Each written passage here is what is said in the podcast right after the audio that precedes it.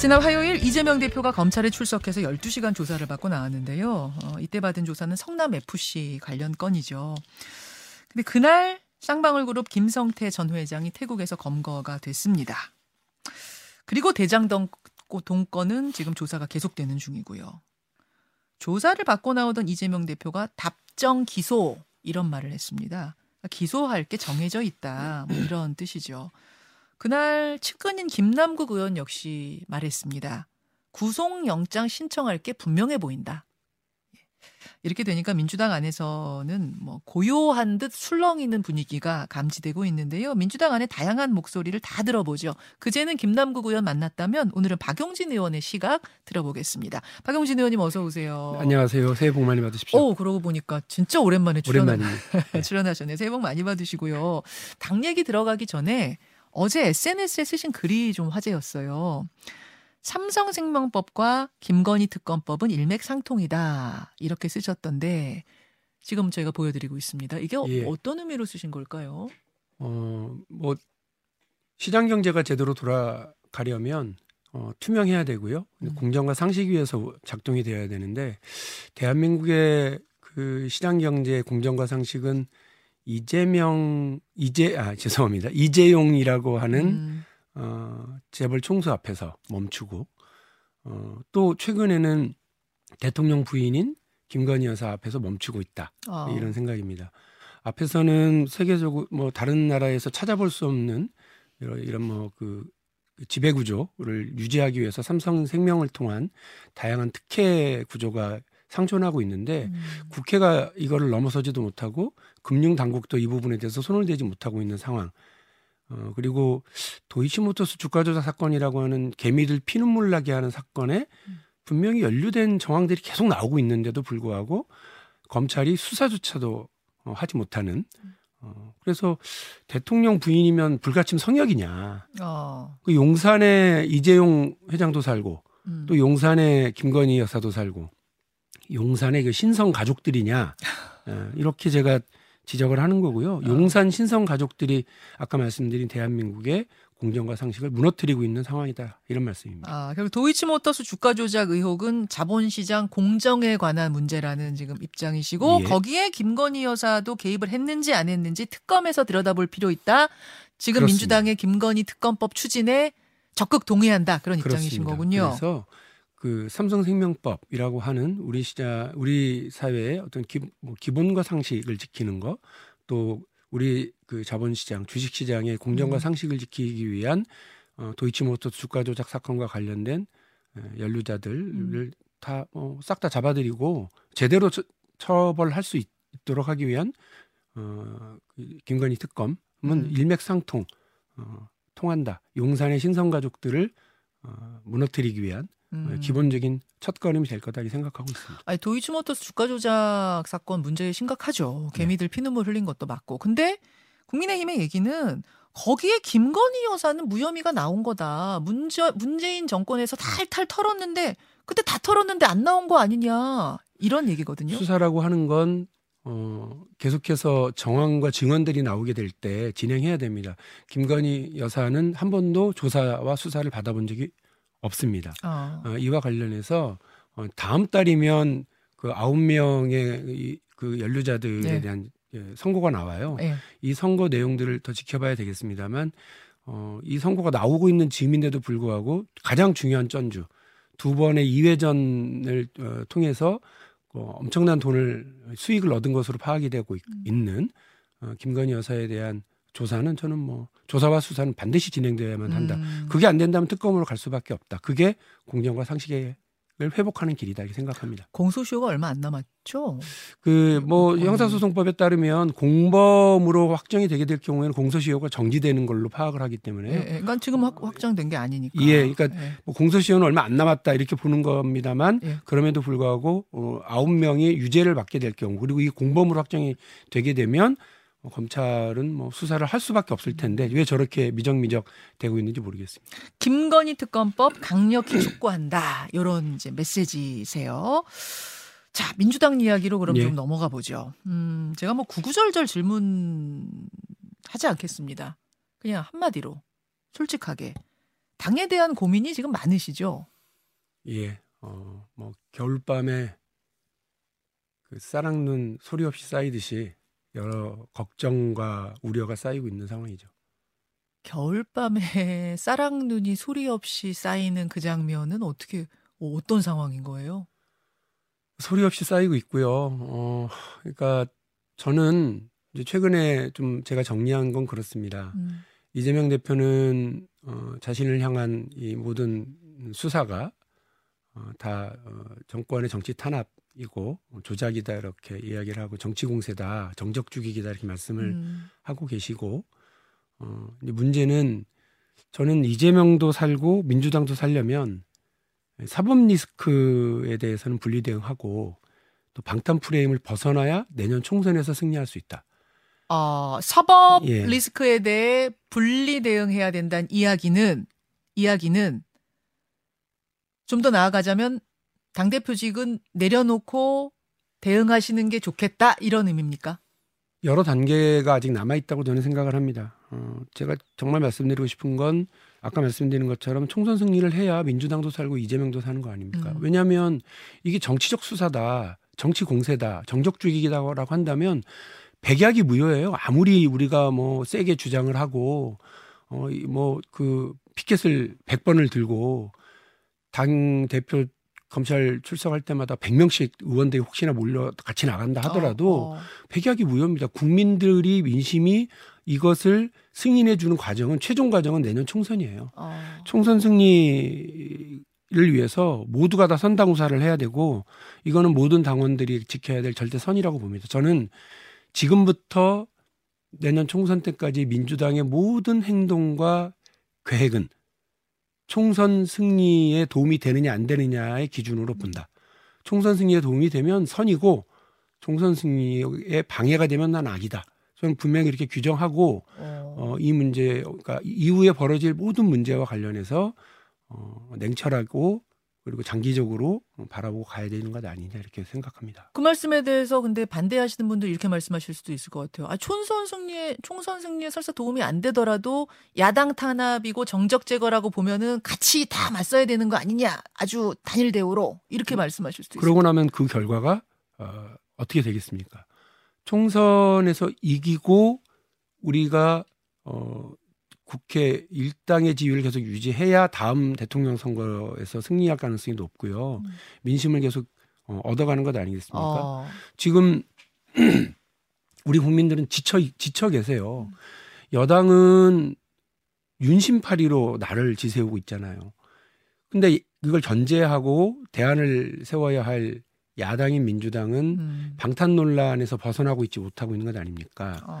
그러니까 저는 이 방탄 논란 프레임에서 빨리 벗어 나서 예. 민주당이 민생과 관련해서 실력이 있고 예. 안보와 예. 관련해서 든든하고 경제와 관련해서 유능한 음. 그리고 국정을 운영해 나갈 능수능란한 어, 이런 모습을 보여주는 것이 중요한데 음. 방탄 논란을 뭐 벗어나려고 노력하기는커녕 오히려 오히려 여기에 더 매여 들어가는 상황으로 간다고 그러면 총선 승리는 더 멀어질 수밖에 없지 않겠나 싶습니다. 그러니까 여당이나 현 정부에 실망한 국민들이 야당에 눈 돌리면서 지지할 수 있게끔 이렇게 해줘야 되는데 지금 야당도 방탄 논란 뭐 이런 것에 휩싸여 있으면 그 국민들이 갈 곳이 없을 것이다 그런 말씀이에요. 그렇습니다. 그래서 뭐 최근에 여론조사에서 뭐 이른바 뭐 지지하는 정당 없다라고 네. 하는 무당층이 뭐 40%에 육박한다 이런 보도도 제가 봤는데요. 예.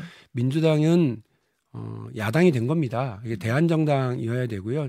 어, 저 친구들이 좀 달라졌네. 그리고 민주당이 집권을 다시 하게 되면 어, 그래도 좀 든든한 구석이 있겠네. 이렇게 음. 어, 우리가 모습을 보여줘야 되거든요. 어. 그렇게 하기 위해서 모든 걸다 어, 그 가야 된다고 생각합니다. 총선에서 이, 사랑을 받을 수 있을 것인가를 기준으로 그렇게 모든 걸 좀 판단해 보자. 일단 그러면은 그 그제 검찰 출석 전반에 관한 평가랄까요? 출두와 입장문 발표, 12시간 조사받고 귀가하는 과정 이 전 과정은 어떻게 보신 거예요? 어, 저는 뭐 이 사, 그 이재명 후, 이재명 대표를 둘러싼 여러 검찰의 뭐 그 저 의도 또 뭐 수사 방향, 내용 이런 걸 잘 모릅니다.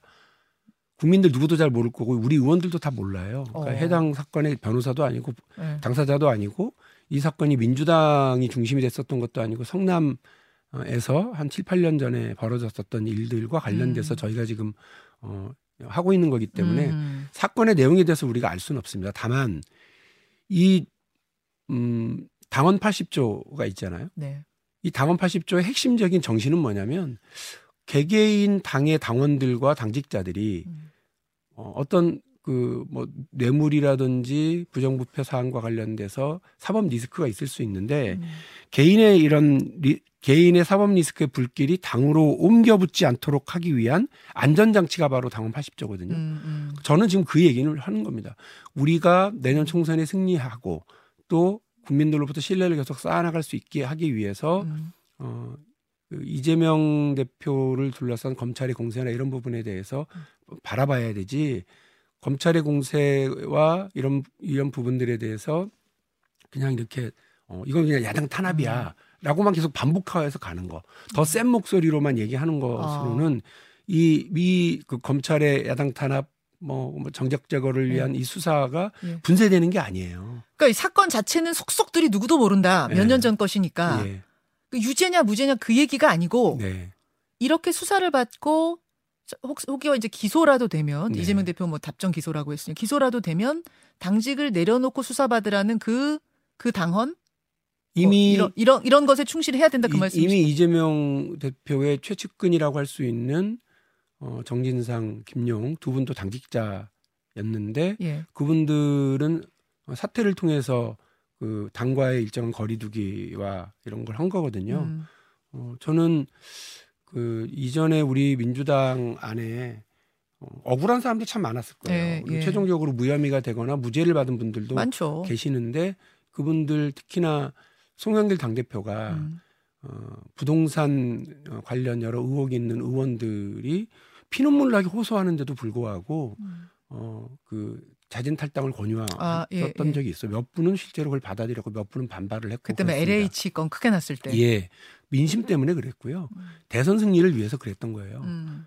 그래야 당이 사니까. 음. 그래야 어, 대한민국도 우리가 책임져야 대한민국이 더 잘 될 거라고 우리가 국민들한테 얘기하고 있었으니까요. 음. 저는 지금 모든 다시 말씀드립니다만 어, 지금 이재명 대표도 살고 민주당도 살고 대한민국도 살려면 어, 내년 총선에서 민주당이 승리해야 된다. 저는 그렇게 믿고 있고 어. 그렇게 하기 위해서 어, 이 지금 벌어지고 있는 이재명 대표를 둘러싼 이 사법 리스크와 관련돼서 모든 기준은 내년 총선에서의 어. 승리다. 어. 어, 이렇게 기준을 세우고 가야 된다 봅니다. 만약 그러면은 검찰이 체포 동의안을 국회로 보내면 그 구속영장을 치, 치려고 하면 지금 회기 중이니까 국회 열어서 이 체포 동의안 어떻게 처리할 건지 뭐 당장 숙제가 오게 되지 않습니까? 네. 이때 노웅래 의원처럼 부결이 아니라 가결 시켜야 한다고 보세요.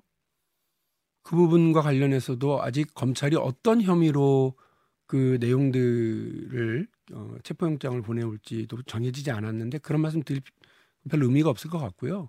농내 의원과 관련돼서도 여러 설이 난무해요. 음. 그러니까 민주당에서 과연 몇 표나 그 체포동의안에 찬성을 했는지도 아무도 모르는 이거니와 실제로 그날 저는 한동훈 장관이 오히려 부결을 어, 이렇게 선동하는 푸닥거리를 했다고 봐요. 그 전에 입장은 달라 분위기는 달랐어요. 네, 부, 어. 부결시켜 달라. 이게 정치적인 행위를 어. 한 거고 예행 연습도 했다는 소문이 있을 정도로 네? 오히려 그 이게 저기 이렇게 본인의 연설문을 두어 번 세어 번 이렇게 어. 읽었 읽고 와서 체포동의안 얘기를 했다고 하는 건 체포동의안과 관련해서 그 이전에 어, 장관들은 아주 간, 간결하게 의미를 부여하고 끝났거든요. 음. 반드시 해주시라고 음, 했는데 음. 그날 뭐 막 자세한 이야기 다 하면서 오히려 민주당 의원들을 자극하는 과정이었다고 생각을 합니다. 어. 어, 이 말씀을 드리는 예, 이유는 예.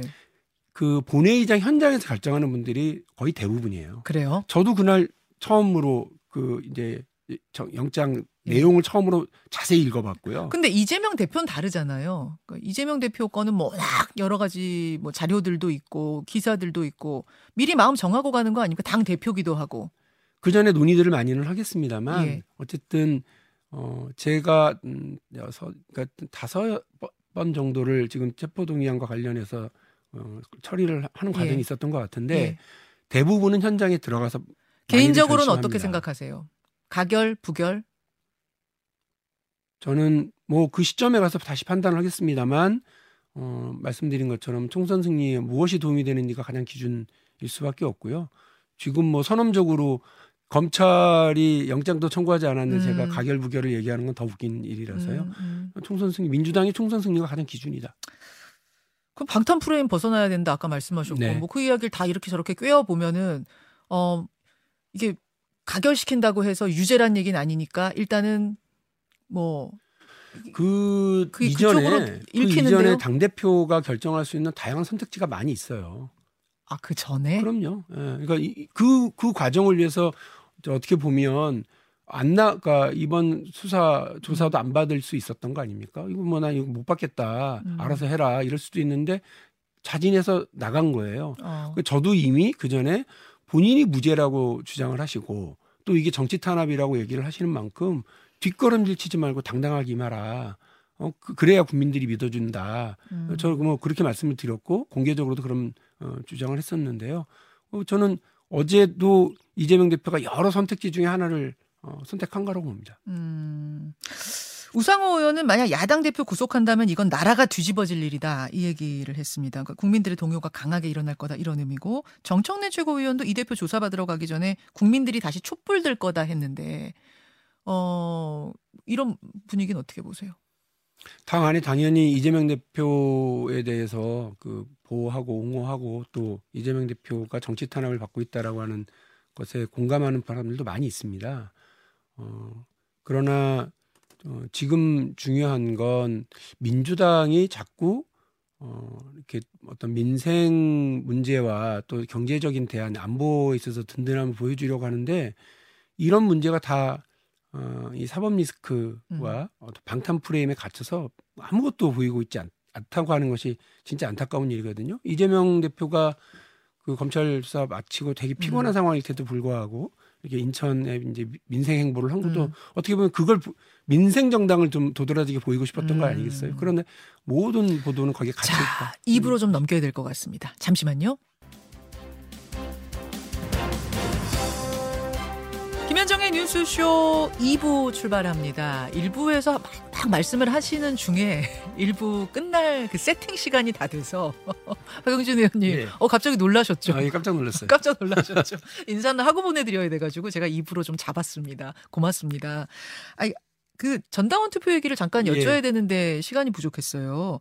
얼마 전에 혁신위원회가 당 혁신위원회가 당의 주요 결정을 전당원 투표로 하는 그 일종의 최고 의결 기구가 전당원 투표가 되는 되게끔 하겠다 뭐 이런 이런 지- 예. 제도를 검토한다는 거죠. 지난 아마 당 대표 선거 때 나왔던 거를 다시 시- 시도하는 것 같고요. 그때 안 됐잖아요. 중앙위에서 어. 예, 부결돼서. 강력히 반대했고 부결시켜 달라고 호소를 했었고 실제로 부결이 됐고요. 네. 이 저는 진영 정치를 우리 국민들이 다 우려하는 진영 정치를 강화하고 어, 이른바 팬덤 정치가 더 극성을 부리는 민주당으로 어, 만들 우려가 있어서 반대하고요. 그때도 말씀드렸습니다만 이게 그 개딸 정당화 되는 거 아니냐라고 하는 우려가 당 안에 정말 큰 일인데 이걸 다시 추진하겠다고 하는 거 이렇게 가면 당신과 민심이 괴리될 거고 당신과 민심이 괴리되면 저는 내년에 총선 승리는 더 어려워진다고 봅니다. 어. 아까도 말씀드린 것처럼 모든 우리 당의 어, 당과 당원들의 행동의 기준은 총선 승리를 위한 거- 것이어야 되는데 음, 왜 중앙위원회에서 지난번에 이게 부결됐는지 어, 지도부가 다시 한번 숙고해 보셨으면 좋겠습니다. 이번에도 중앙위에서 또 부결될 거라고 보세요? 저는 이거 뭐 아마 논란이 만만치 않을 거라고 보고요. 어떤 내용이 달라져서 올라오는지는 잘 모르겠는데 어, 그 정신과 취지가 뭐 여전하다고 그런다면 어, 저는 중앙위원회에서 이걸 다시 논- 논의하는 건뭐 적절치 않다고 생각하고 아마 어, 많은 중앙위원들이 반대할 거라고 생각합니다. 알겠습니다. 여기까지 오늘 말씀드려야 될 것 같습니다. 민주당 박용진 의원님 고맙습니다. 네, 감사합니다.